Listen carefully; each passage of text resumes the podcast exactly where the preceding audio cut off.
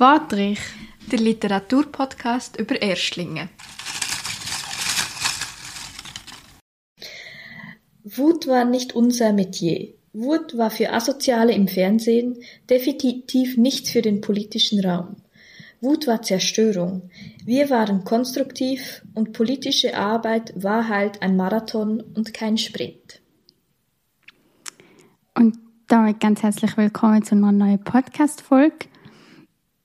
Bevor wir euch verraten, über was wir heute reden, wollen wir euch noch darauf hinweisen, dass hoffentlich nicht, aber eventuell ein bisschen technische Probleme haben, oder respektive Leo tönt vielleicht ein bisschen anders wie sonst, weil sie ihr Mikrofon gerade nicht dabei hat und alles mit Handy, Computer etc. aufnimmt. Jetzt zum heutigen Buch. Wir reden heute über das Buch Wut von Raphael Thelen. Und hallo Leo übrigens. Hallo. Sie stellt uns heute gerade den Autor vor. Ja, der Raphael Thelen ist 1985 geboren und lebt heute als Autor, Aktivist und Speaker in Berlin, wie es in seiner Bio heißt. Er ist lange Zeit als Reporter für den Spiegel und für die Zeit tätig gewesen und hat dort aus Konfliktgebieten weltweit berichtet und darüber geschrieben und hat sich aber näher der Klimakrise verschrieben, kann man so sagen. Also er hat lange auch über die Klimakrise geschrieben und hat auch also so Sachtexte in diesem Bereich veröffentlicht, auch in Buchform und hat im Januar von diesem Jahr, also 2023, im Journalismus zurückgekehrt und aufgehört und hat sich jetzt voll der Klimabewegung verschrieben und engagiert sich jetzt seitdem bei der letzten Generation. Das Jahr, beziehungsweise in der zweiten Hälfte von dem Jahr, ist ja eben Wut, der Debütroman, im Arche Verlag erschienen. Möchtest du da sagen, um was dass es genau geht, bevor wir in die Diskussion einsteigen? Ja, also wie du ja gerade angesprochen hast, ist eben ein Roman über Klimabewegung und zwar geht es um einen Freundeskreis von vier bis fünf, je nachdem, wer man alles dazu erzählt, junge Leute, die sich eben genau in dieser Klimabewegung engagieren auch ziemlich große Namen sind teilweise in dieser Bewegung. Also so, man könnte fast so ein bisschen davon reden, dass so ein bisschen Anführungspersonen sind, wenn man das so kann sagen. Und sie sind, das Buch fängt eigentlich damit an, dass sie zusammen an einer Demo teilnehmen, wo eigentlich ziemlich friedlich ist und die Route wird aber dann ziemlich kurzfristig und plötzlich geändert und sie sind einfach so hässig wie ja das Poster sagt, sie haben Wut in sich und es eskaliert dann ein bisschen sehr. also wie man es nimmt. Ja, sie besetzen, also die, die Gruppe spaltet sich dann und die eine besetzt unter anderem, unter anderem einen Konzern von der deutschen Energie, also das ist Unternehmen, das nach meinem Wissen fiktiv ist, aber ich auch. Ich muss aber ehrlicherweise sagen, ich habe jetzt auch nicht mega recherchiert. Aber ich habe das würde man kennen. Genau.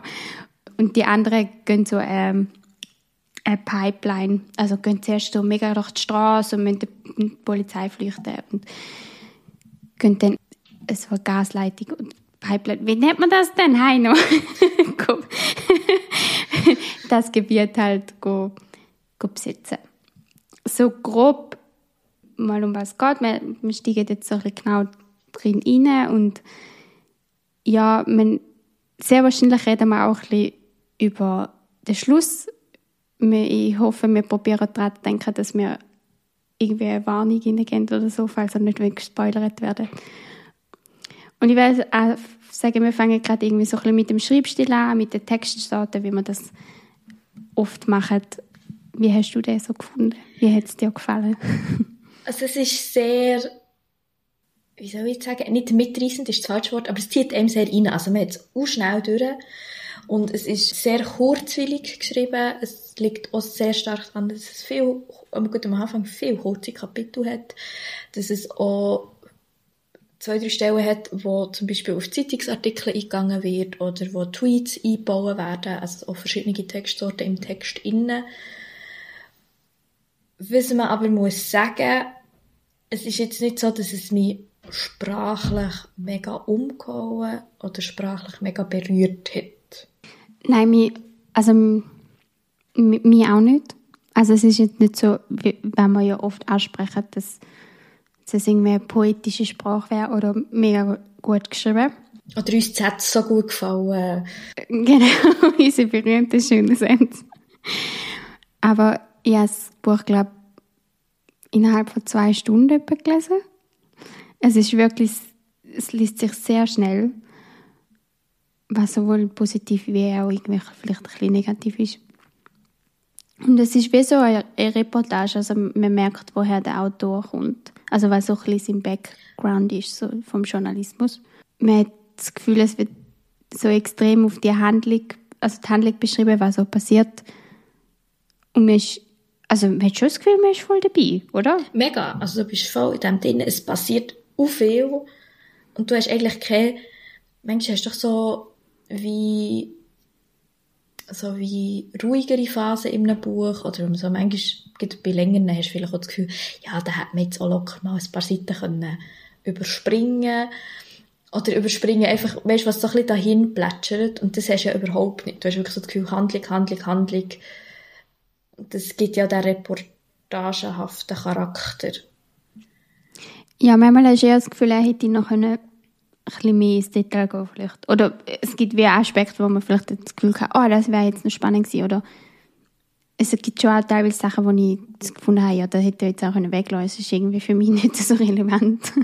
Ja, aber so vom Stil her ist es einfach wie, es geht wirklich mega um die Handlung, die im Fokus steht. Und wir reden ja dann sicher auch noch über die Figuren. Aber es geht zum Beispiel nicht, oder es wird wie nicht charakterisiert. Du bekommst das Bild, das du von den Figuren hast, man bekommt schon etwas vermittelt, aber das ist das meiste basierend auf den Handlungen, die sie ausführen. Und es wird wie nicht Zeit braucht. Es wird auch nicht darüber geschrieben, um irgendwie Charakterbildung zu machen, damit mir irgendwie die Figuren sympathisch oder unsympathisch finden. Ich habe nämlich jetzt gemerkt, während ich das sage, ich kann eigentlich nicht mal, also vielleicht von einem, aber bei den anderen kann ich jetzt nicht sagen, sind das jetzt coole Figuren oder sind es nicht coole Figuren. Also weil sie, es spielt an sich auch keine Rolle, wer sie ganz genau sind. Die können alle austauschbar sein. Sie haben ja einfach die Funktion in dieser Klimabewegung und in diesem Protest und in dieser Demonstration und es geht einfach wirklich um diese Sache. Und ich glaube, aber das ist genau auch das Wichtige, dass es eben, also klar, man bekommt so ein bisschen mit über, wer die Figuren sind. Es gibt ja so die Rückblenden, auch zum Teil ein die Kindheit oder von der Familie oder so. Und man merkt so, wieso sie dann sich engagieren in dieser Bewegung. Also man, ich habe jedenfalls immer das Gefühl gehabt, die Rückblenden sind so wie die Legitimierung wieso sie jetzt da dabei sind. Und die sind sehr unterschiedlich. Die, die einen sind halt wirklich, weil sie so von einem Schicksal betroffen sind, also zum Beispiel von einer Flut. Und die anderen sind aber auch so, der, der hat die Person hat einfach eine schöne Kindheit gehabt und sehr idyllisch in der Natur, am See oder so. Und findet jetzt wahrscheinlich eben, da ist dann halt alles zerstört oder existiert nicht mehr. Was ich aber eigentlich auch sagen ich glaube, es ist eben auch mega wichtig, dass die so austauschbar sind, weil man sich dann je nachdem mehr damit identifizieren oder findet, ah ja, das kenne ich auch oder zum auch aufzeigen, hey, es sind Leute wie du und ich, so. Ja, und es stimmt ja schon nicht ganz, dass, also, man erfährt ja schon auch ein bisschen etwas über sie durch die Rückblenden. Ne? Du bekommst zum Beispiel eben die verschiedenen Backgrounds, was ja auch wieder zeigt mit, hey, es ist eigentlich gleich, woher du kommst oder unter welchen Umständen du aufgewachsen bist. Das Problem geht alle etwas an und sie schließen sich dann wie auch zusammen. Und wenn man so aus dem Kernkreis besteht, ja dann schon, oder entwickelt sich schon eine Freundschaft durch die Zeit, wo die Demonstrationen stattfinden. Man hat jetzt Gefühl, das sind wirklich Jahre, wo sie da am Kämpfen dafür sind. Bei diesen Rückblenden, eben, das ist so, es, wird, es werden wie auch Sachen eben angetönt. Wir haben jemanden, der sehr privilegiert ist und der das vielleicht erst richtig realisiert, während sie sich halt mit diesen Themen beschäftigt. Und dann haben wir aber auch zwei, die aufgrund von, von Herkunft der Eltern auch mit Rassismus zu tun haben, auch wieder im Schulsystem. Ich habe mal wieder an Streulich gedacht. Es kommt wieder so ein Satz, von wegen, sie haben eigentlich, jetzt weiss ich nicht mehr, ob es er oder sie war, aber von wegen ans Gymnasium wollen und ich glaube, sie ich glaube, es war Zara, gewesen, die eigentlich hätte ans Gymnasium können und die Lehrerin hat es aber nicht dorthin wollen schicken und er hat die Mutter wie dort reingebracht und sie ist dann aus Protest wie nicht mehr in die Schule gegangen. Also das wird halt wie angetönt und es wird auch erzählt und das sind halt die Sachen, wo ich das Gefühl habe, wo ich vielleicht gerne ein bisschen mehr gelesen hätte. Tatsächlich. Also weil jetzt das Gefühl, die Klimademo, also es ist ja wie der Ausschnitt aus, aus dieser eskalierenden Demos Demonstration und das soll auch im Vordergrund stehen, aber wenn du halt vielleicht ein bisschen mehr über andere Sachen geschrieben hättest, hättest du ein anderes Gespür für die Figuren bekommen. Ja, weil so wie es jetzt ist, sind die Rückblenden sehr im, im Hintergrund und kommen wirklich nicht oft vor. Und ich bin dann am Anfang extrem irritiert Ich bin so hä, was hat jetzt das zu mit der Handlung? Weil ich glaube, die erste Rückblende oder eine von der ersten ist eben so im Sinne von, dass es so idyllisch war in der Kindheit und ich bin so gewesen, das ist jetzt absolut das Gegenteil und ich habe zuerst einen Moment gebraucht, um das irgendwie einordnen und zu checken, aha, das ist ja so extra absolute Gegenteil und so. Darum wäre es vielleicht schon auch Sinn machen, wenn es, wenn es noch mehr wäre und dann wie so ein bisschen, die noch ein bisschen mehr charakterliche Züge bekommen, die Figuren. Oder man lässt es ganz weg. Oder man lässt es ganz weg. Also es, irgendwie passt es schon ein bisschen in der Reportage oder die Reportagethematik so im Sinne von, du musst die Figuren, die auftauchen, wie vorstellen und machst das halt in Form von diesen Rückblenden. Also eigentlich ist es wie ein verschriftlicher Steckbrief. Also nicht mega, mega extrem, wie man sich das jetzt vorstellen kann. Aber es ist einfach so mit, ich muss ein paar Hintergrundinfos geben zu diesen Figuren und das mache ich jetzt in Form von diesen Rückblenden ist sehr so konstruiert, wie man es Buch schreibt. Ja, genau. Aber, also das soll, es klingt jetzt vielleicht teilweise ein bisschen negativ, es soll, es soll gar nicht so sein, sondern es ist auch eben schön, mal so ein Buch zu lesen, wo eben genau so in, der, in dem Reportagestil, in dem Sprecher, Pressesprecher, keine Ahnung was, Ton ist, so Journalismus-Ton. Und wir haben es, glaube beide auch irgendwie gern gelesen. Und wenn ich noch dazu muss sagen, es ist also zwischendrin hat es wirklich einem zum Nachdenken angeregt und hat das gefunden so, ja, ich muss mich jetzt noch mehr engagieren. Es hat so ein bisschen den Aktivismus angeregt. Weil es halt wirklich einfach scheiße beschrieben wird, was passiert in dieser Welt. Und man muss dazu sagen, also, wir haben auch schon im Vorgespräch darüber geredet, sie sind eigentlich, also klimatechnisch anbelangt, nicht auf unserem jetzigen Stand. Sie sind eigentlich schon weiter, also sowohl positiv wie negativ. Oder vielleicht noch schnell zu dem, aber das, ich, ich, das was du gesagt hast, mit, ich finde es auch nicht unbedingt negativ. Es, ist, es fällt einem halt wie auf. Und ich finde, aber es zeigt halt auch, hey, das ist auch eine Möglichkeit, Literatur zu schreiben. Ich würde nicht sagen, das ist nicht ein literarisches Buch, überhaupt nicht. Natürlich ist es keine Reportage. Aber es hat einfach einen bestimmten Stil.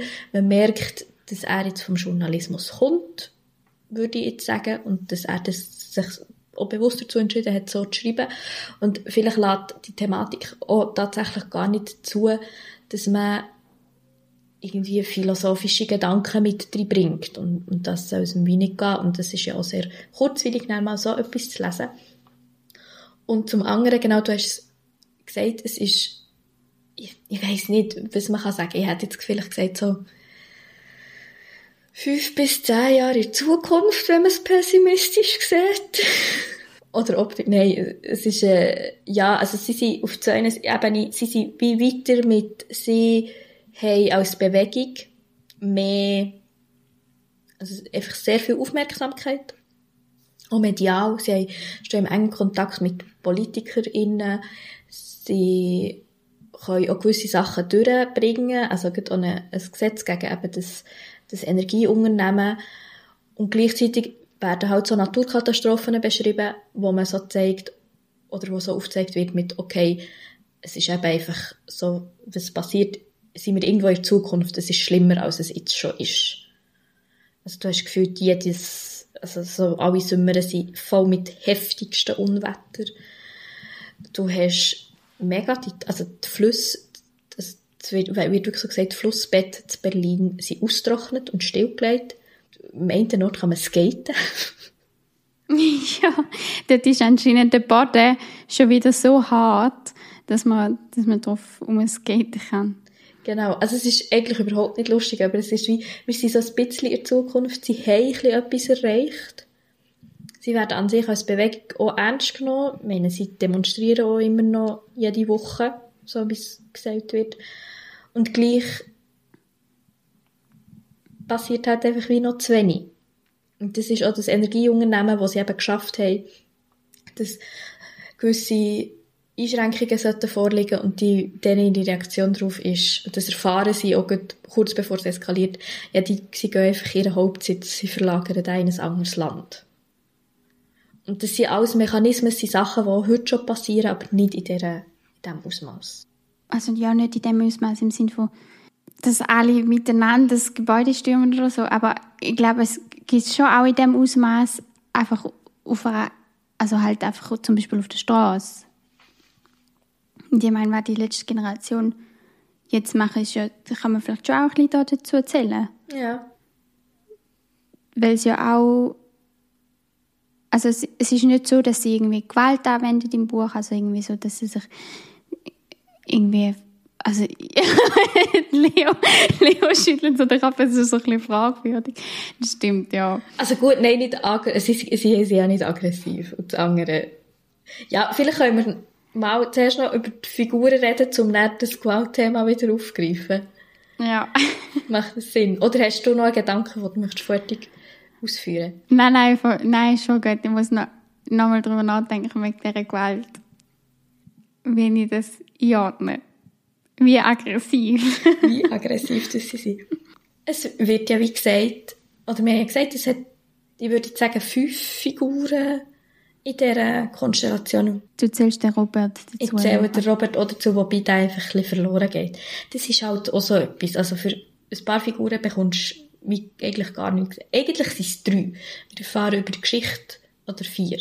Siehst es ist schwierig. Es ist schwierig, es ist schwierig. Es kommt nämlich darauf an, irgendwo sagen, ja, über welche, von welchen Figuren bekommt man Rückblenden. Da gibt's, ist es zum Beispiel von Lisa wie nichts aus der Kindheit, wenn ich das richtig in Erinnerung habe. Ja, aber wir können ja wie anfangen. Also es gibt die Lisa, die Sarah, der Robert, der Wasim und die Ich-Erzählerin, die Valley. Valley? Man weiß es nicht. Man weiß es nicht ganz genau. Und sie, sie, sie haben sich eben mal so zusammengeschlossen und haben einfach so die erste Demo organisiert und haben während dieser Demo so gemerkt, okay, es kommen mega viele Leute. Wir müssen irgendwie eine nächste Demo ankündigen, halt so wirklich vom Zug bleiben eigentlich. Und der Robert ist schnell irgendwie verloren gegangen also verloren gegangen. Man weiß einfach nicht ganz genau, wo er geblieben ist. Er taucht dann auch schon wieder auf. Wir fahren eben auch eine Rückblende über ihn. Aber er ist so ein bisschen, ja, darum eigentlich nicht eine mega wichtige Figur. Jetzt so rein für die Handlung. Er kommt ja eigentlich relativ spät dann dazu. So, so in der Haupthandlung. Darum hätte ich eben ihn jetzt nicht so als der Kern zählt. Aber ich frage mich eben darum, ob nicht Lisa zu dem Kern zählt. Weil sie kommt auch nicht mega, sie hat auch nicht eine mega zentrale Rolle. Ja, das stimmt. Es ist auch nicht wichtig. Es ist auch nicht wichtig, nein. Lisa, das kann man vielleicht wie sagen, bei ihr, sie hat, wie sagen sie jetzt mal, sie hat ein Familienmitglied verloren aufgrund von, von einem Unwetter. Sehr, also erst gerade, oder so ein bisschen in näheren Vergangenheit, kann man sagen. Ja, es, also mir jetzt, äh, ganz ehrlich, an die Flutkatastrophe in, in Deutschland erinnert. Ja, mir auch. Sehr. Und der Wasim, mir ist im jetzt bewusst worden, der Wasim verliert man irgendwie gegen Schluss auch ein bisschen. Der Fokus liegt schon oft eben auf der Ich-Erzählung, also logischerweise, weil die Person halt eben vieles im Handlungsgeschehen erzählt und... Der Sarah. Der Sarah. Danke. Namen verloren. Weil die sind auch ein Paar. Genau, also ihre Beziehung wird eigentlich auch noch ein bisschen verhandelt. Ja, gegen den Schluss bekommt sie eine sehr große Bedeutung. Habe ich jedenfalls so empfunden. Ich weiß nicht, wie du das empfunden hast. Mal, also, oder grosse Bedeutung. Es ist einfach wie ein Teil der Handlung, wo wie schon, ja, irgendwie wie wie ausschlaggebend ist für die zwei Figuren. Das würde ich schon wie sagen. Und Ich-Erzählerin ist eben die Figur, die aus einem sehr privilegierten Haushalt kommt. Sie kommt zwar aus, also ihre Eltern sind Künstlerinnen. Ja. Und wie sehr, ich würde jetzt so ein bisschen sagen, so, man fährt jetzt nicht in welche politische Richtung, dass sie aufgezogen ist worden, aber wahrscheinlich so ein bisschen so linksliberal, sehr, sehr viele Möglichkeiten und dass man die, Pers also die, die Perspektive auch reinnehmen kann. Und sie ist dann auch die, die ich sage jetzt nicht die Mediensprecherin ist von dieser Bewegung, aber sie nimmt schon so, sie ist die, die bei den Talkshows teilnimmt, sie hat vor allem auch engen Kontakt zu den PolitikerInnen, also sie ist so ein kleines Aushängeschild. Das kann man glaube ich schon sagen, oder? Ja, einerseits wie von der, von der Bewegung gegen, gegen raus, also so gegen die Medien etc., aber man hat auch innerhalb von, von dieser Gruppe, also sie beschließen ja eben dann, das, das Gebäude, der Hauptsitz geht stürmen und dann sind sie dort oben und dann ist wirklich so ein Moment, wo nicht klar ist, was, was passiert jetzt wie jetzt weiter und so. Und dann fokussieren sich ja alle auf sie. Und es gibt dann auch einen Moment, wo, wo sie irgendwie auch eben damit überfordert ist und irgendwie auch findet, hey, vielleicht ist es auch scheiße, was wir da machen oder so. Und die anderen in der Gruppe finden das ja dann auch und haben dann irgendwie einerseits das Bedürfnis zum wie jemand haben, wo sie darauf hören können. Und andererseits findet es aber so, nein, ich will mein eigenes Ding irgendwie durchziehen.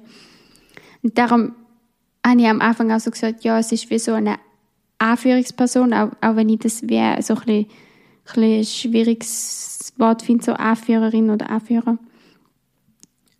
Aber es, ist, es kommt, kommen irgendwie gleich alle, alle Sachen dann wieder auf sie zurück und werden dann irgendwie so ein bisschen von ihr beeinflusst und entschieden. Also klar nie allein oder, oder nie vollständig allein, aber... Ja, und sie probiert sich ja dem zwischenzeitlich auch sehr zu entziehen. Also, so wie es wirkt, ist Lisa nämlich sie, die so im Hintergrund so die Mediensachen vorbereitet. Sie schickt dann auch so, ah ja, ja so mit den Hashtags und... Genau, und wahrscheinlich auch so Medieninterviews und über was soll man reden schickt es aber dann wieder welche zu, also im Sinne von, ja, mach jetzt, melde dich dort. Und sie blockt völlig ab und schreibt nur so, nein, nein. Ja, genau. Sie hat dann irgendwie ganz viele Anfragen, weil halt auch logischerweise die Medienwelt wird wissen, was da eigentlich los ist, weil, weil man es irgendwie mitbekommt, aber irgendwie halt eben auch nicht. Und logischerweise Berichterstattung aus, aus dem Inneren wird. und sie blockiert dann und ja, ich glaube schon kurz recht Krise. Also sie ist ja auch die, die wie im verhaltensten darauf reagiert, äh, dass die Demo ausbricht. Also Zara oder was ihm sind dort viel Medien, die sagen, okay, jetzt machen wir. Und wo, ich würde jetzt mal sagen, die Wut wie zulassen. Und ich Erzählerin ist die, die das wie, wo halt so das die Meinung vertritt oder so die Position, wo vielleicht schon aus diesem privilegierten Umfeld rauskommt, dass man sagt, ja, mit Wut kommt man halt wie nicht ans Ziel. Oder zu das Zitat, das ich am Anfang vorgelesen habe, mit Wut der Politik hilft einfach wie nicht zum Vorwärtskommen. Wenn man will, ernst genommen werden Ja, und Zara, das haben wir, eben Zara haben wir noch gar nicht gesagt. Sie ist äh, die Partnerin von Valley und hat, also ihre Mama kommt aus Argentinien und wird halt dort auch wieder ein sehr realitätsnaher Bezug von einer, was ist es, eine Mine? Ja, Lithium ist es, glaube ich, wenn ich es richtig im Kopf habe. Wo dort abgebaut wird und wie wir alle wissen, dass das nicht so eine schöne Sache ist. Nein, für die Menschen, die dort leben, halt wirklich auch einfach Folgen für ihre Gesundheit haben. Und sie ist durch das halt sehr wütend und hat äh, eben so zum Thema Gewalt ohne jetzt das zu gross zu spoilern. Aber hat halt dort, ja, einfach einen Moment, wo es wie nicht anders geht, als die, die Wut rauszulassen. Ja, und es eskaliert dann wie, für, also bei ihr einfach. Und es ist ein Moment, wo natürlich ultra von den Medien auf, aufgenommen wird und lernt man ja auch schon wieder ein bisschen, wie die Medien funktionieren, wie die Berichterstattung funktioniert. Und Lisa, die dann im Hintergrund irgendwie probiert, mit Hashtags und Tweets dem entgegenzuwirken, indem sie die Aufmerksamkeit wieder auf etwas anderes lenkt. Und das funktioniert an sich, also zeigt es noch so gut auf, wie das so funktioniert. Ja, also die, die Hashtags finde ich echt, habe ich echt krass gefunden. Also der Hashtag ist irgendwie meine Krise oder uns, unsere Krise. Und dann ist wie so die Idee, dass also sie schreibt zuerst irgendwie etwas Persönliches, ich kann es ehrlich gesagt nicht mehr sagen. Von ihrem Neffen. Ah, genau, von dieser Flugkatastrophe Ja, schreibt sie, gell? Genau. Und dann ist wie die Idee, dass alle sich sozusagen ein bisschen anschliessen und persönliche Sachen aufschreiben, die ihnen eben rund ums Klima passiert sind. Und klar kommen dann viele Sachen so von wegen Hitze. Aber eins, wo ich mich gerade noch erinnere, ist irgendwie, dass sie jemanden begraben haben bei einem Baum. Und dann ist aber der Wald oder der Baum oder so gefällt worden und jetzt oder abbrennt, das weiß ich gar nicht. glaub's. Mhm. Jedenfalls, jedenfalls ist der, der Baum nicht mehr da. Und es gibt jetzt wie keinen Ort zum Trauern zum Beispiel. Und das sind starke Beispiele. Also teilweise hat man sind wirklich mega real und das Gefühl, das könnte jetzt schon sein. Und teilweise hast du auch das Gefühl, es ist vielleicht noch ein bisschen, bisschen weit weg oder ein bisschen überspitzt. Das mit der Pollenallergie. Was hast du gefunden, überspitzt? Ja, nein, das ist wie noch ein bisschen weiter, weiter weg. Also das, ich finde das mit dem, mit dem Baum, das ist ja auch nach dem Sommer, den wir jetzt hatten, wo man, also natürlich muss man sagen, momentan be, ist das Ein, nicht das Einzugsgebiet, aber passieren die Waldbrände tendenziell eher in Südeuropa. Wir haben aber das Jahr auch gesehen, diesen Sommer auch gesehen, dass es das bei uns auch gibt. Und darum ist das wie gar nicht so, ja, also habe ich das Gefühl, das ist sehr, sehr real. Und das Beispiel mit der Pollen- Pollenallergie, dass das wie immer schlimmer wird, das sicher auch, aber es ist wie noch nicht so schlimm, wie es, glaube ich, in diesem Tweet beschrieben ist worden. Aber ich weiss es jetzt auch nicht auswendig. Das weiß ich auch nicht, aber ich habe es spannend gefunden, dass das könnte sein. Ich habe mir das nämlich noch nie überlegt. Nein, das auch könnte sein, dass man nachher plötzlich mehr Pollen hat. wie sich wie so verändert. Und es zeigt halt auch so die, die, durch die Tweets wieder mega viele verschiedene Aspekte auf, wo die Klimaerwärmung halt mit sich bringt und was es für Folgen hat. Eben auch solche, die man vielleicht gar nicht so auf dem, auf dem Schirm hat. Dass es eben nicht nur die Hitze ist, wo man irgendwie darunter leidet, wenn mal im ICE die Klimaanlage mal wieder nicht geht, sondern dass eben auch andere Sachen dazukommen. Wie Waldbrand und dass die Sachen ausgerechnet sind, was ja eigentlich auch schon teilweise mit Hitze zu tun hat. Aber Ja, aber es zeigt sich auch zwei verschiedene Sachen. Ich meine, es gibt noch einen Tweet über die Gletscher. Also, und logisch, das wissen wir Genau. auch. Aber es ist, glaube es geht sogar so weit mit, ah, sie nicht nur, sondern irgendjemand ist von etwas, vom- Gröll, der noch zurückbleibt, erschlagen worden. Also es ist halt wie, ja, es sind einfach alles Folgen, die können passieren. Die vielleicht auch werden passieren. Wenn wir es nicht herüberkommen. Das ist wie schon, ich, ich habe das eigentlich eine recht starke Szene gefunden. Und ohne, dass das wie ja, ich auch. Sehr, also ich finde, es ist so in einem guten Rahmen, weißt, es ist auch nicht überspitzt gewesen. Es sind nicht irgendwie fünf Seiten lang mega die Tweets drin gewesen. Ich meine, du hättest so viel können reinbringen Aber es sind so einzelne Beispiele, die auf zwei, drei Zeilen einfach sehr viel aussagen. Und auch gut platziert sind. Und ich finde es ein mega gescheites Narrativ von Lisa, dass sie die Medien, also dass sie wie zu dem greift und sagt, okay, jetzt tun wir mal die mediale Aufmerksamkeit auf das lenken und nicht unsere Bewegung als das darstellen, weil jemand von uns einen Ausbruch hatte und etwas geworfen hat. Also man muss jetzt so sagen, es ist jetzt nicht so, dass Zara da völlig gewaltmäßig eskaliert ist. Und es ist auch niemand verletzt worden oder so, also nicht. Es, es ist sa- sozusagen Sachbeschädigung. ja. Ja. Und das ist ja viel bei so Demonstrationen, dass das mega verurteilt wird. Und natürlich muss man das, das ist schon berechtigt, dass man das kritisch wie anschaut. Und gleichzeitig sollte ja die Berichterstattung sich nicht auf das fokussieren, sondern um, wieso sind die Leute eigentlich auf der Straße gewesen. Und ich finde, da merkt man ja auch, dass er aus dem Bereich kommt. Also er checkt wirklich, wie funktionieren die Medien und setzt das ja dann auch extrem gut um im Buch. Also es gibt dann auch ein, wie so ein Zeitungsartikel, wo dann eben veröffentlicht wird, wo eben dann rauskommt, dass ja das das Gebäude besetzen.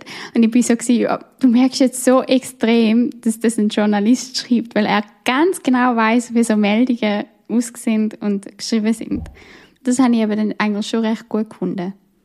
Und auch eben genau, dass, dass dann irgendwie die Aufmerksamkeit umgelenkt wird und wie das kann funktionieren und so. Das, das merkst du schon extrem, dass er dann aus dem Hintergrund kommt. Und die Kommentarfunktion ist dort auch so es sind ja drei Kommentare, die abgedruckt sind. Der eine ja. ist so von der Redaktion, der ist gelöscht worden, weil er wahrscheinlich ultra beleidigend war. Und dann hat so einer, der irgendwie so sagt, ja, mega gut, hätte man schon viel früher sollen machen Und dann hat es so, also es ist schon so ein Sinnbild von unserer Gesellschaft, von den verschiedenen Denkensweisen. So zwischen, ah ja, richtig so und ah nein, viel zu radikal. Und hey, ich bin so beleidigend im Netz, dass mein Kommentar gelöscht wird. Ja, also das hat er wirklich sehr gut eingefangen und getroffen. Und eben auch nicht, nicht zu viel. Weil natürlich hat es wahrscheinlich in diesem Szenario ganz viele Berichterstattungen gegeben und so. das ist aber einfach wie die Entscheidung, hey, bringen einen Artikel. Und das lenkt zum Aufzeigen, wie das funktioniert. Und dir, dir wo es lesen, wo dir, wo es lesen, dir wisst ganz genau, was damit gemeint ist und wie es funktioniert. Willst du da noch etwas anfügen oder soll man bisschen so, also zum Schluss kommen im Sinn vom, vom Schluss vom Buch, wenn wir das noch ansprechen? Das wollen wir schon noch ansprechen. Mir fällt jetzt noch etwas ein, aber weil ich jetzt, also wir haben jetzt so im Vorsprech, Vorgespräch kurz darüber geredet, es wird, wenn sie zwei Sachen, die ich sehr gut dargestellt finde, ist die Szene, wo sie nach der ersten Demo wie zurücklaufen zusammen, so als Gruppe, und dann, oder vielleicht ist es so ein Interview, ich weiß es nicht mehr, aber sie sich dann so darüber austauschen, wie es halt falsch läuft in dieser Welt. Und du hast so das Gefühl, es sind auf der einen Seite so Phrasen, wo, ah ja, das ist wieder und das ist wieder, und du merkst schon, wie abgehärtet wir eigentlich sind. Und sie tun aber genau in dem Moment, und dann ich Erzählerin auch darüber reflektieren mit, ja, wir reden einfach über etwas, wo wir eigentlich ja auch alle wissen.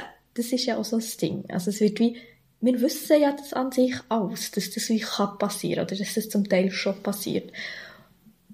Und gleich bist du so entsetzt darüber, dass du irgendwie probierst, in Worte zu fassen, vor Leuten, die sie eigentlich auch schon wissen. Also es ist, du musst nicht jemandem etwas Neues erzählen, aber du musst sie ja gleich in Worte fassen, dass es nicht vergessen geht. Und dass es Platz einnimmt bei uns. Soll ich was dazu sagen? Ja, also wenn du Gedanken hast, ja. Nein, ich kann mich nur bestätigen, aber du hast mich so fragend angeschaut. Ich bin voll deiner Meinung. Schön. ja, und das Zweite, was ich habe, es gibt ein, also auf einer Seite, wo sehr viel, oder wo der Begriff Klimahorror gebraucht wird. Und das mhm. hat mich daran erinnert, ich habe vorletzt mit einer Freundin ein Gespräch gehabt, wo sie eben wirklich so gesagt hat, sie wird, also die Klimaangst ist bei ihr sehr gegenwärtig tatsächlich, also irgendwie, wenn sie so an die Zukunft denkt, kommt da einfach mega Angstgefühl auf und wir haben dann so ein bisschen darüber geredet, wie man mit dem kann umgehen kann, wieso dass das vielleicht teilweise stärker und teilweise weniger stark ist oder dass es irgendwie manchmal auch Sachen gibt, wenn man wie andere Ängste hat, dass das so ein bisschen Hintergrund rückt, aber das ja die, das Thema an sich sehr, sehr im Hintergrund auch gegenwärtig ist. Auch wenn man es eben, vielleicht sind andere Sachen gibt, wich, wichtigere Anführungszeichen, einfach so jetzt auf der persönlichen Ebene. Dass man sich mehr mit, keine Ahnung, also wenn ich mich stresse wegen Uni oder Job oder Schule. so, Schule, dass das wie zentraler ist in dem Moment, weil es halt wie sagen, akuter ist und weil es auch die Chance gibt, dass ich das recht schnell lösen kann. Und bei dem Klimahorror oder bei, dem, bei dieser Klimaangst fließt ja schon mit ein, dass wir als Individuum das einfach nicht lösen können. Ja, und ich habe das Gefühl, mehrmals verstärkt das Buch die Angst auch ein bisschen. Weil ja eben genau eine Zukunft aufgezeigt wird, wo noch nicht so, also nicht so weit weg ist, wo sehr wahrscheinlich ziemlich nahe ist. Und wenn man dann sieht, wie die Zustände dann sind und dass man das Gefühl hat, auch dann geht irgendwie noch nichts vorwärts. Das ist schon nicht so mega positiv. Und ich finde es aber dann auch krass, dass, dass es dann aber gleich nicht so mega bedrückend ist, sondern vielleicht der Aktivismusgedanke mehr durchkommt sozusagen. Oder wie stärker wird. Jedenfalls ist es so ein bisschen bei mir so gegangen. Also ich hatte zwischendrin schon sehr ein beklemmendes Gefühl gehabt, ich dachte, oh Gott, Gott, Gott.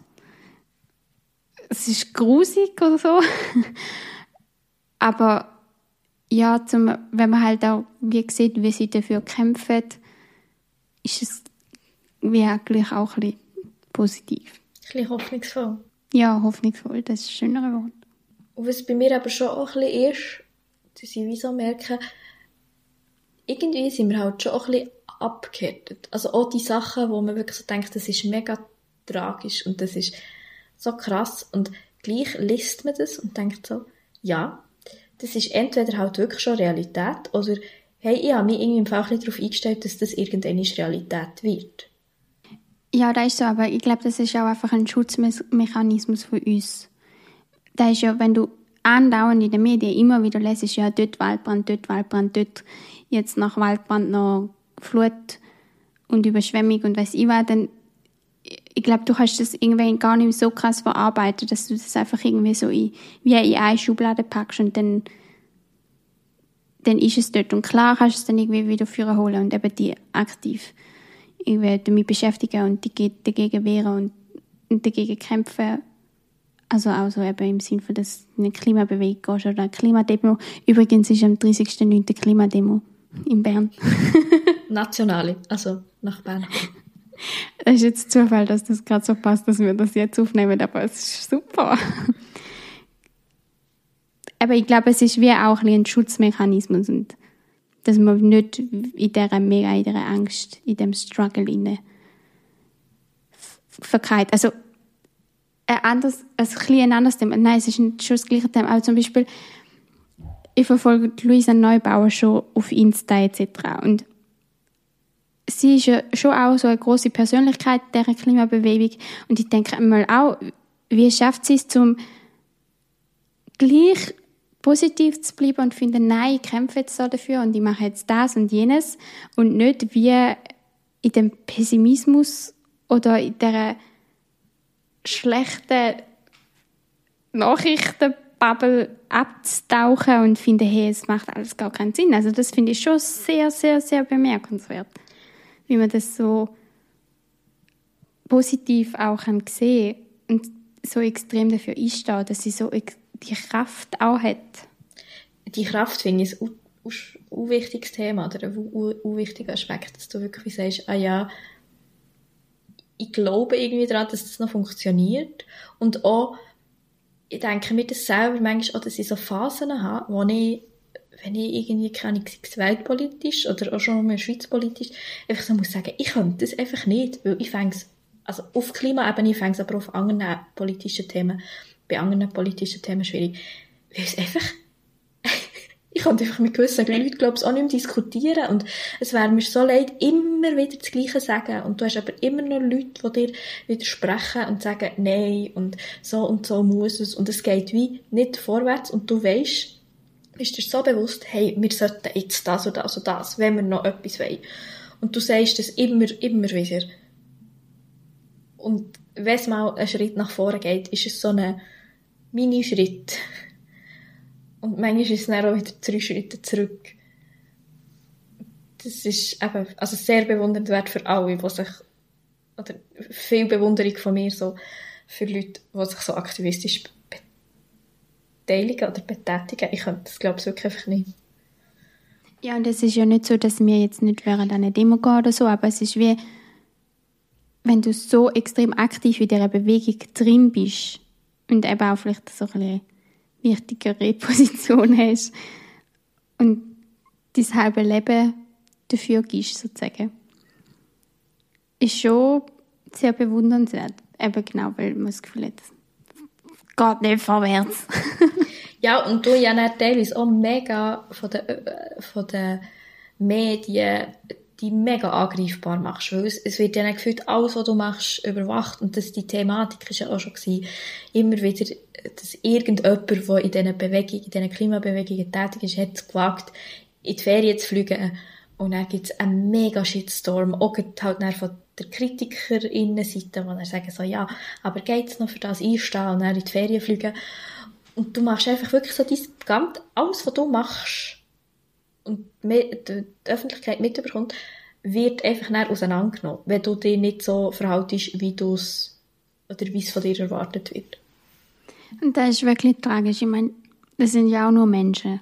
Und sie sind ja auch nicht perfekt. Das sind auch keine Engel, Götter, keine Ahnung was. Und ich bin halt der Meinung, also wenn du einmal in die Ferien fliegst und du weißt ja nicht, in welcher Regelmäßigkeit das, das passiert, vielleicht sind das, ist es auch fünf Jahre, vielleicht ist es einmal im Jahr, das ist nicht das Hauptproblem von, vom Klima. Also jemand oder die Individuen, die Individuen, die einmal pro Jahr in die Ferien gehen, die alle fünf Jahre einmal in die Ferien fliegen, das ist nicht unser Hauptproblem. Genauso wie nicht unser Hauptproblem ist, wenn Leute, die sich vegan ernähren, irgendetwas in Plastik verpackt essen so. ja, oder auch, auch Leute, die Fleisch essen. Also man weiß ja schon inzwischen, dass viel Fleisch essen oder halt Tiere nicht unbedingt gerade das Beste sind fürs Klima. Aber das heißt ja noch nicht, dass alle jetzt mit voll vegan leben, sondern es gibt auch einfach Menschen, die das vielleicht aus gesundheitlichen Gründen ja nicht können. Jetzt werden wir da extrem politisch und dauert so ab. Ich glaube, wenn du... wir haben eigentlich noch über etwas anderes reden. ja, wir haben jetzt eigentlich noch über den Schluss reden, also falls ihr das nicht mehr hören wenn ihr jetzt halt früher abschalten. Genau. Wenn ich aber euch nicht empfehlen. ja. Und der Schluss, ja, er ist sehr utopisch und es ist irgendwie schön, dass das Buch so aufhört, wo ja auch so viel Negatives hat und so aufwühlt. Aber er ist mir wirklich zu utopisch und zu perfekt. Also es ist dann, es gibt wie die eine Szene, wo sie dann als, als Gruppe entscheiden, dass sie aus dem Gebäude rauskommen und sie sind umzingelt von der Polizei. Das ist, wird so wie so ein davon ausgegangen, dass sie jetzt halt irgendwie verhaftet werden oder dass es jetzt halt eskaliert. Und dann, oh Wunder, genau in dem Moment gibt es eine Explosion. Eine Ölexplosion ist es, gell? Und ich bin so gewesen, ja, also die Aufmerksamkeit von der Polizei und von den Medien ist halt dann nachher dann plötzlich auf der auf dieser Wolke, auf dieser Explosion und nicht mehr auf, auf den Leuten, die aus dem Gebäude rauskommen. Und das ist natürlich perfekt. also klar, haben sie gleich noch mit, mit Konsequenzen ähm, müssen sie gleich noch mit Konsequenzen rechnen und die werden auch thematisiert im Buch. Also irgendwie, ich weiß gar nicht, sie kommen, teilweise kommen sie glaube ich aus Gefängnis. Ja, aber nur so ein halbes Jahr. Ja, nicht lang, auf jeden Fall. Und nachher wird aber so beschrieben, wie, sich plötzlich die Welt extrem ändert. Also wie alle sich irgendwie viel bewusster werden. Eine Szene habe ich auch lustig gefunden. Es gibt immer mehr Leute, die sich ähm, weigern, um ein Billett zu kaufen im öffentlichen Verkehr. Und dann entscheidet sich Politiker oder das öffentliche Verkehrsnetz, dass jetzt irgendwie in einem bestimmten Umkreis eben halt gratis kannst fahren weil, weil einfach so viele Leute immer sich geweigert haben und du halt wie als Gruppe dann das hast Stärker bist. Du hast, du hast genau, keine Chance als Kontrolleurin, wenn dir ganz, also ein Watch machen, wenn du ganz trockenes Billett gelöst hast. Immer wieder. Du hast ja wirklich keine Chance. Ja. Nein. Ist alle rausgefallen. Einfach nicht weiterfahren. Ja, und das ist sehr vielseitige Szenen. Also einfach wie, es gibt halt einen kompletten Systemwandel. Also eigentlich das, wo man ja... Genau, alle achten aufeinander und sind lieb. Es muss niemand mehr arbeiten, so in dieser Burnout-Kultur. Ja, stimmt, stimmt. Sie hören einfach auf Arbeiten und dann haben sie irgendwie, dann das System irgendwie wie anpassen. Das wäre schon schön. Ja. Und also, du merkst, ja. ja. es wird auch irgendwie so ein Satz gesagt, ich weiß nicht mehr, von wem das da zitiert wird oder in welchem Zusammenhang, wo so, im, so im Stil von, entweder geht die Menschheit unter, als dass der Kapitalismus untergeht. Und du hast so das Gefühl, ah, das ist jetzt ein Zeichen, das geht eben tatsächlich der Kapitalismus unter. Weil es irgendwie auch so ist, dass äh, sich der Staat geht dann zum Beispiel auch eben gegen die Superreichen oder die Superreichen, die sich dann auf einmal auch für das Klima engagieren, weil sie aus diesen, diesen Gründen realisieren, dass es für sie ja auch wichtig ist. Ja, und du hast einfach eine völlig andere Gesellschaft, du hast keinen Leistungsdruck mehr. Du hast auch so die sozialen Medien, die einfach wie völlig anders genutzt werden und nicht mehr so ein Inszenierungspotenzial haben, wo nicht mehr viel vermarktet wird und so. Wie finden wir die Utopie? ja, also ich habe das Gefühl, es ist schön, dass das Buch positiv ausgeht, weil man sonst so traurig zurückgelassen wird. Aber ganz ehrlich, mir ist es zu konstruiert und zu, zu perfekt. Weil ich momentan glaube, das auch einfach nicht sehe. Also es, eben, es wäre mega schön, aber ich glaube nicht, dass es mit so einem großen Schlag dann plötzlich in so viel Positives und so schnell vor allem in so viel Positives umlenkt. Also weißt du, wie ich meine? Das, mhm. dass es so wenig braucht, dass es dann plötzlich so viel Positives gibt. Also es hat ja eigentlich nur in Anführungs- und Schlusszeichen die Explosion gegeben, dass die nachher so mega viel ins Rollen gebracht hat und halt plötzlich alle mega Angst hatten in der Stadt, also in Berlin. Ja, ich frage mich halt nach, was es denn für ein Ereignis müsste sein, dass das, also weil ich jetzt kümmere jetzt einfach, passiert ja, weiss Gott genug, wo das wie könnte auslösen und es passiert ja einfach nicht. Das ist ja auch meins gesehen. Ich hatte dann das Gefühl, ja, ich meine, bei uns gibt es ja irgendwie auch schon Explosionen oder keine Ahnung, Klimazeugs, wo passieren, wo, wo ja auch so ein Auslöser können sein, aber also es passiert ja nichts, weil wir einfach gleich in dem System gefangen sind und ja, von, von Politikseite und so nichts passiert. Darum ist mir das zu utopisch gewesen. Und nachher auch noch die, die Beziehungsthematik drin, das war mir einfach zu viel gewesen, sorry. ja, es ist natürlich schon die Frage, wie lässt so eine Geschichte aufhören? Ja, oder du hättest halt einfach ein offenes Ende gemacht, keine Ahnung. Dann hättest du halt das ganze letzte Kapitel, wo so utopisch ist, hättest halt weggelassen und dann hättest du den Cut gemacht bei dieser Explosion und dann hättest du halt also klar ist es scheiße, aber du, es wäre halt wie ein offenes Ende und du weißt nicht, geht es jetzt positiv oder negativ aus, es ist einfach ein Ereignis. Das stimmt. Weil ich bin jetzt mehr so gewesen, ja, du lässt es laufen und dann, also, dann musst du ja wie Dystopie enden. Nein, ich glaube, das hätte ich nicht. Das, oder sie werden alle verhaftet. ja, ein bisschen Nein. Nein, das hätte ich, ja, vielleicht wäre das tatsächlich ein Moment gewesen, wo man gehabt hätte können sitzen. Aber ich finde es ehrlicherweise, ich habe so das Gefühl, ich, hätte, ich weiss nicht, ob ich das hätte können annehmen als Ende. Vielleicht hat mich das im Fall auch mega genervt. Ich glaube, du kannst sein. so eine Geschichte nicht, ich weiss nicht, das gutes Ende für so eine Geschichte gibt es halt wie nicht. Ja, das ist, ja, das ist, glaube ich, wirklich so. Und dann hat er halt wie so, eben das Utopischste aller Utopischen gewählt. Man kann es ja schon auch verstehen. Das ist ja irgendwie auch. Also, du kannst ein gutes, gewisses Buch auf die Seite legen und denken so, ja, schau, es gibt noch Hoffnung. Es gibt noch eine Zukunft. Ja, das ist ja wirklich so. Ich kann mir vorstellen, dass der Autor wieder mit auch ein bisschen aufzeigen hey, das ist eine Möglichkeit, was könnte einnehmen und halt schon nochmal betonen, wie stark man ist als Gruppe wie du halt eben sagst, wir kaufen alle kein Billy. oder wir gehen nicht mehr in die Schule oder was auch immer. Also das ist übrigens das schon nicht, es ist nicht so, dass alle nicht mehr arbeiten. Das ist schon noch die, die nein, so nein. wichtige Jobs haben, aber halt einfach nicht mehr in dieser Burnout-Kultur, wo wir drin sind. Ja, und es, es machen schon auch immer noch alle etwas, aber es ist wie eben nicht mehr so der weiß ich wie viele Stunden Woche. Einfach ein anderes Wirtschaftssystem.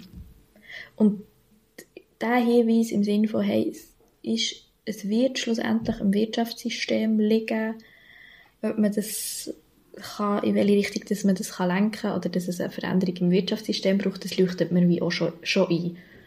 Aber der Text an sich ist mir wirklich tatsächlich, oder das Ende ist mir auch ein bisschen zu utopisch gewesen. Das kann man, glaube sagen. Gibt vor allem, weil ich auch so gefunden habe, ich finde, das Thema, also das titelgebende Gefühl von dieser Wut, gibt auch so im Sinn von, wie ist das zu greifen als politische Emo Emotion oder ähm, wie geht man mit dem um, habe ich eigentlich wie mega, mega gut gefunden, dass man das wie aufgreift und so sagt, hey, eben, man ist einfach manchmal auch mega wütend und das kann sich dann verschieden äußern und das kann vielleicht auch eskalieren. Aber dass das dann einfach so im, ich weiß gar nicht, wie man es nennen einfach in dieser Utopie endet, finde ich halt dann auch ein bisschen, ja, irgendwie nicht schwierig, aber nicht befriedigend. Aber was man muss sagen, es ist wieder mal ein Text, wo man in der literarischen Form so noch, oder ein Thema, wo literarisch so noch nicht verhandelt ist worden. Weil es gibt ja, gibt schon so Romane, die ja als Klimaroman bezeichnet werden, aber ich glaube, die Romane, die wirklich die Klimabewegung in den Vordergrund setzen, ich würde sagen, die gibt es nicht oder ich würde jetzt keinen kennen. Nein, ich auch nicht. Ich glaube, das ist schon etwas Spezielles. Und von dem her lohnt es sich irgendwie schon zum Lesen. Also irgendwie, einfach weil man es nochmal so ein bisschen vor, vor Augen geführt bekommt und ja, halt vielleicht gleich nicht so negativ zurückgelassen wird, wie wenn man jetzt momentan vielleicht Zeitungsartikel würde lesen würde. Ist ein bisschen hoffnungsvoller. Man kommt vielleicht ein bisschen Idee über, was man so machen kann. wie man es verändern Zum Beispiel kein Wille mehr haben. Nein. Wir hoffen, euch hat die Folge gefallen. Ja, wir haben noch zwei Buchtipps. Oh, stimmt. Die hätte ich fast vergessen. Danke für den Hinweis. Ja, es kommen, wir können es, glaube ich, das mal ein bisschen so sagen, es kommen ja immer, also es kommen ja wesentlich mehr deutschsprachige Debüts raus, als wir bei uns können besprechen. Und wir legen ja immer ein bisschen den Fokus und probieren ja vor allem auch Texte zu nehmen, die uns grundsätzlich beide ansprechen. Und gleich haben wir manchmal auch Sachen, die jemand vielleicht ein weniger anspricht als der andere oder wo jemand mehr Zeit hat, um das zu lesen oder mehr Lust hat, um das zu lesen und die andere liest jetzt lieber das. Lange Rede, kurzer Sinn, haben wir zwei Debüttipps, die wir jetzt wie nicht besprechen, aber das Gefühl haben, wir möchten dann gleich Raum einrichten bei uns. Soll ich anfangen? Ja, ich muss mich noch schnell vorbereiten, weil ich muss jetzt schnell das Buch zusammenfassen, gell? Ja, also immer, es kann ja ganz, ganz kurz sein. Ich habe jetzt eins genommen, wo vielleicht die literaturaffinen Leute eh schon, dem sind sie eh schon begegnet, weil es momentan auf der Shortlist für den Deutschen Buchpreis von diesem Jahr steht. Es geht um Vater von, Vater mal, vom Nejati Öziri. Es geht dort drin um eine, oh, eine männliche Erzählfigur, die im Sterben liegt und sich an sie nicht bekannten Vater richtet. Also der Vater ist vor seiner Geburt zurück in seine Heimat in die Türkei gezogen und hat die Familie eigentlich alleine gelassen und es hat viel Spannungen zwischen der Mutter und der Schwester, die sich aber gleich wieder irgendwie müssen begegnen, weil eben der Bruder oder der Sohn im Sterben liegt. Und es verhandelt halt sehr eindrücklich, wie das ist, wenn man sich eben an eine wenn ein älterer Teil fehlt, das spielt jetzt in meinen Augen nicht einmal unbedingt eine Rolle, ob es jetzt Vater oder Mutter ist, aber es ist einfach wie jetzt bei ihm der Vater, der fehlt, wo irgendwie so das Bedürfnis ist, ihn kennenzulernen, um sich selber und seine Gefühle auch können verstehen, um irgendwie mit gewissen Emotionen können umgehen und ja, ich kann es sehr, sehr empfehlen. Es ist schön und ein bisschen tragisch und ein bisschen traurig. Ein bisschen traurig ist es. Das zweite Buch ist nicht so traurig. und zwar ist das von der Daria Keller, Sil City. Und Daria Keller kommt aus Zürich tatsächlich und ihr Buch spielt auch in Zürich. Also es ist ein Schweizer Debüt. Und es sind eigentlich alles kleinere Erzählungen und es ist auch ein recht dünnes Büchlein. Also wenn ihr einfach mal zwischendrin kurz etwas lesen wollt, lohnt sich das auf jeden Fall.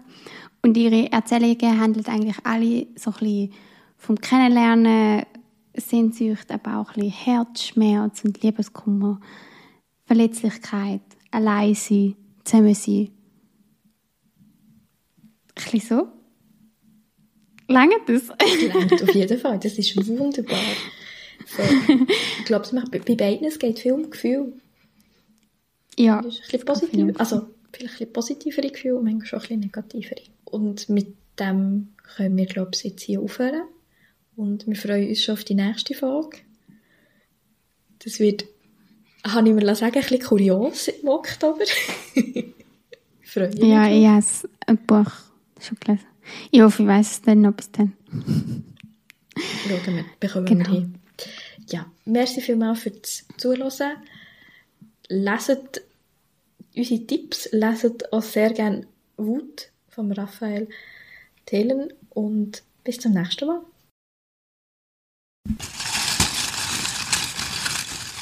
Wortreich. Der Literaturpodcast über Erstlinge.